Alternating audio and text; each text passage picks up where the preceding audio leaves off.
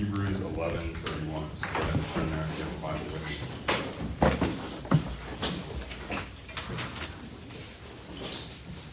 Okay, so we're continuing in uh, Hebrews 11, uh, kind of the heroes of the faith.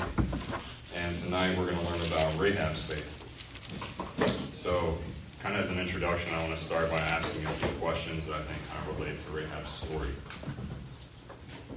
So, how many times in your life you had to sacrifice something substantial or um, do something that comes with a high cost to express your faith in Christ? And when you think about that, um, what compelled you to do that? Um, you know, why were you willing to do that? And what actions did you have to take to kind of demonstrate that faith? Um, in my own life, um, my faith has changed many relationships with friends, some even extended family. Um, I came this close to losing my job one time. Um, so it's, and also just general, like, kind of mistreatment, um, you know, for taking a stand or, you know, expressing my faith in Christ. So it's, it, I've never, you know, had a life and death situation, uh, but there has definitely been some costs in my own life. Uh, but tonight, when we look at Rahab, uh, we're going to kind of see what biblical faith looks like, uh, kind of in the face of life and death. So let's get to it. So Hebrews 11:31. I'm going to read that. By faith, Rahab the prostitute did not perish with those who were disobedient, because she had given a friendly welcome to the spies.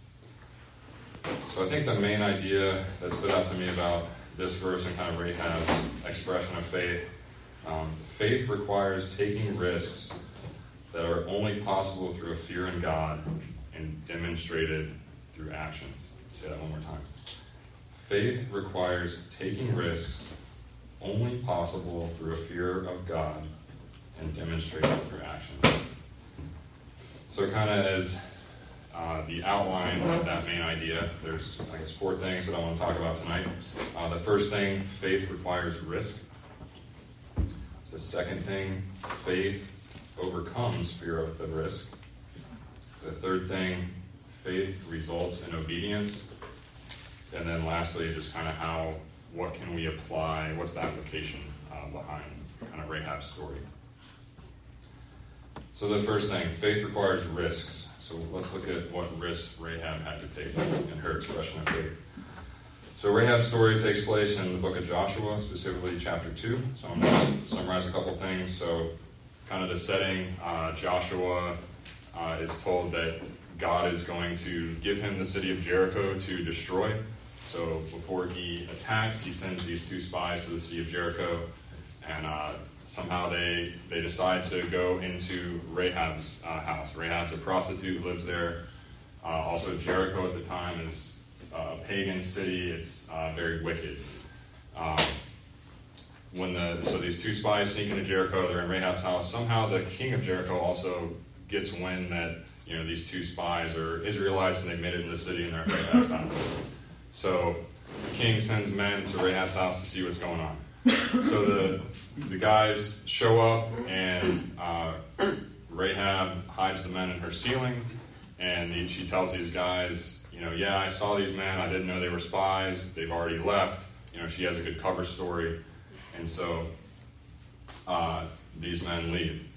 Um, so there's a lot of things, there's a lot of risks that she took uh, by having these two men come into her house. So on the one hand, you have these two spies who are Israelites.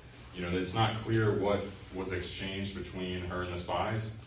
Um, but I mean, these these spies are coming to the city to see how they can best destroy it. So, I mean, she lets these men in her house, and they could have easily taken her captive, killed her. Um, you know, she's a wicked prostitute. You know why? And and also, you know, now that she knows that they're spies and they're in her house, um, you know, she knows why they're there, and she could, you know, tell on them and stuff like that. So she, just by letting these men in her house, you know, she took a big risk. Um, and then also on the other side, you know, these officials of Jericho, um, you know, that somehow they found out that these men were in her house and they could they could have taken her to prison, they could have killed her. You know, this is obviously like a treasonous act in their mind. Um, but she answers the door and lies to them. And even further, if they found out that you know she lied to them, obviously something bad would have happened. So her life, I think, was quite literally in danger based on letting these men in her, in her house.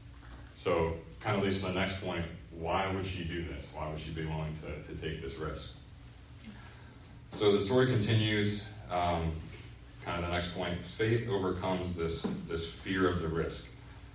Um, so, these, these officials leave, these two Jericho officials, they leave, and then as soon as they leave, um, uh, Rahab goes up to the roof and gets the men, and she kind of takes the initiative, and she's, she says this. I want to read it verbatim because I think it's important as far as how she expresses her faith. She says, I know that the Lord has given you the land, and that the fear of you has fallen upon us, and that all the inhabitants of the land melt away before you. For we have heard of how the Lord dried up the water of the Red Sea before you when you came out of Egypt, and what you did to the two kings of the Amorites who were beyond the Jordan, to Sihon and Og, whom you devoted to destruction. And as soon as we heard it, our hearts melted, and there was no spirit left in any man because of you. And this is kind of the key profession. For the Lord your God, He is the God in the heavens above and on the earth beneath. So I think this is this clearly shows why she was willing to take the risk of letting these men in her house. Um, you know, she, okay, I should add actually, after making this confession of faith, she goes on to make an oath with these spies. She says, Look, like, I treated you kindly, I let you in my house, I could have died. Uh, so when you come and destroy this city, you need to save me and my family. And they kind of agree to this oath. Um, so she she makes clear she she knows who who God is. She confesses that she believes in, in their God. Um, she also makes clear, you know, that trusting in this God was more important than her own life. Um, and really, I guess in her mind, and just for us to consider too, what other options did she have? I mean, if, if she, you know, she either fears God or she fears something else like man or her life or whatever more than God. Um, but in this case, it's evident you know, she, she fears God, she believes in this God of these two spies, um, and she's willing to do whatever it takes to, you know, prove that, evidence that by her faith. And then the next point so faith results in obedience. So after she, um, you know, expresses this confession of faith, what is the next thing she does? Well, I guess first of all, you can say, you know, the action of letting the spies in her house is kind of an act in, in faith and obedience. Uh, but after they, well, so kind of the, the thing they agree to, uh, the spies tell her, you know, when we leave, tie a scarlet cord to your window. Uh, that's going to be how we know, you know, you've honored this oath and how we know not to destroy you when we come to destroy the city. Uh, so as soon as they leave, uh, she immediately, says she immediately puts um, this scarlet cord in her window. And so it, it, might be easy just to kind of like gloss over this, like, okay, yeah, that's, you know, whatever. It's pretty easy for her just to do that. But I think there also is some some risk here um, and some obedience that that matters. Um, the, the people in Jericho, you know, these men could have been suspicious. Hey, these guys were in your house, and now you have this cord out your window. What's going on? Are you in cahoots with them? Um, also, you know, who she could have doubted if these two spies were going to keep their word, and maybe you know she's marking her window you know, whatever. So that I think this is kind of significant in that she, you know, she did exactly, she obeyed exactly what they told her in the exact way, you know, regardless of what would come of it. She, she put her trust and faith in that. There was an, an obedience there. And actually, in James 2, uh, she's uh, praised for kind of what she did. In James 2 24 and 25, it says, You see that a person is justified by works and not by faith alone. And in the same way, was not Rahab the prostitute justified by works when she received the messengers and sent them out on their, another way. So I want to kind of add to this, you know, what did her faith eventually result in? Um, as Hebrews 11.31 says, she did not perish with those who were disobedient. So we see this kind of come to fruition uh, when the army comes back, Joshua and his army come back to actually destroy the city. Um, so the whole city is destroyed with the exception of Rahab and her family. And it says uh, the reason, so in Joshua 6, it says, the reason that she was not destroyed was because she hid the messengers whom we sent. And then it follows up by saying, And she lives in Israel to this day because she hid the messengers whom Joshua sent to out Jericho. So, you know, she because of this this faith, she's the one family who's saved from this, you know, complete destruction. And the, the last thing I want to point out that I think is significant to the verse, um, the verse makes it like a, a point to identify Rahab as a prostitute. And I think there's some significance here for several reasons. So one, um, you know, she's one of the least likely people in the city to kind of have this kind of faith. You know, she's in a wicked city, and she's like the most wicked of the wicked as a prostitute. Um, and I think just this just makes clear, doesn't matter your past, your sin. What matters is what you're believing. You know, are you putting your faith in the right thing? And clearly, Rahab was. I also think it's a picture of redemption. Um, you, so she ends up, you know, converting to Judaism, and she actually marries uh, a Jew named Salmon, uh, and she becomes the mother of Boaz, making her the great great grandmother of King David, uh, making her in the lineage of Christ. So God redeemed her past and brought her, you know, grafted her into this lineage of Christ. That's pretty amazing, I think. And then I also think um, kind of her faith and her conversion is a picture of uh, faith in Christ, what it's going to look like when Christ comes. In the sense of when we come to Christ, our past no longer matter. You know, it's it's all we've been transformed. Uh, Christ washes us, uh, gives us new life. It's the same way with, with Rahab. You know, no one viewed her as a prostitute anymore. You know, when she made this confession of faith, and she was instead grafted in as a Jew. So, some application. How can we learn and apply the faith demonstrated by Rahab, Rahab into our lives? And I kept coming back to this question, and this is what I want to say in the application around. Is there a reason you're compromising your faith because of a risk? Is there some kind of reason that you're compromising your faith because of risk? And this is what I kept asking myself, and what I've, I guess, wrestled with in my own life you know, if, if there is a reason, um, you know, why? Is it the fear of man? Is it some kind of comfort? Is it some kind of sin in your life? Is it some kind of temporal material cost? Will it, like, you know, literally financial or some other kind of, you know, something you have to give up that you don't want to give up? I know in my own life, uh, when I feel, you know, some type of conviction to do something or not do something, to express my faith.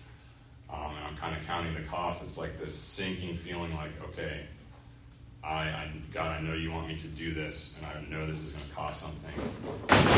Do that, and it's like, there's really no other option, right?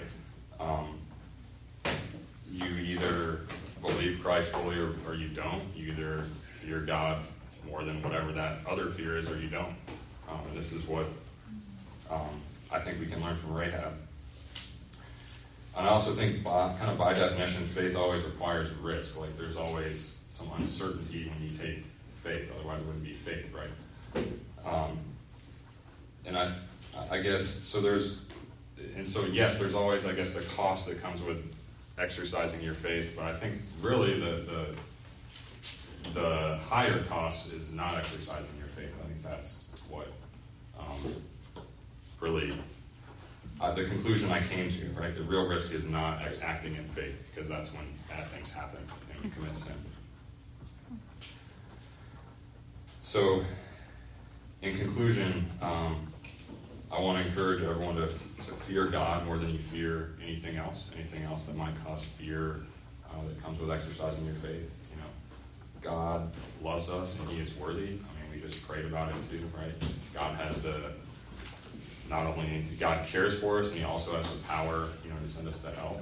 It's pretty amazing um, that we can fear that kind of God, and He empowers us to, to step out in faith like this, like we see in Rahab's life. And I'll close with this. Um, in John 6, uh, 66 68, uh, talks about Jesus doing a teaching and many of his disciples turning away from him and going away from him. And Jesus turns to his twelve disciples and says, you know, Do you want to do you want to go away too? And Peter replies and he says, Lord, to whom shall we go? You have the words of eternal life, and we have believed and we have come to know that you are the Holy One of God. can just be reminded of that truth, you know, when it comes time to, to exercise our faith in God, where else are we going to go? There's, even if we're scared, I mean, we can trust Him He loves us. So let's pray. Father, um, I thank you for um, Rahab and how you um, empowered her to uh, exercise her faith in you and, and, demonstrate it very powerfully through her actions. I pray that um, we too would just have a, a knowing truth and just an intimate relationship with you, such that when we are um, faced with challenging uh, things that we need to show our faith in you, that we'd have uh, no problem doing that, that we, we welcome that and we just trust that you would um, work out the results for our good. In Jesus' name I pray. Amen. Amen.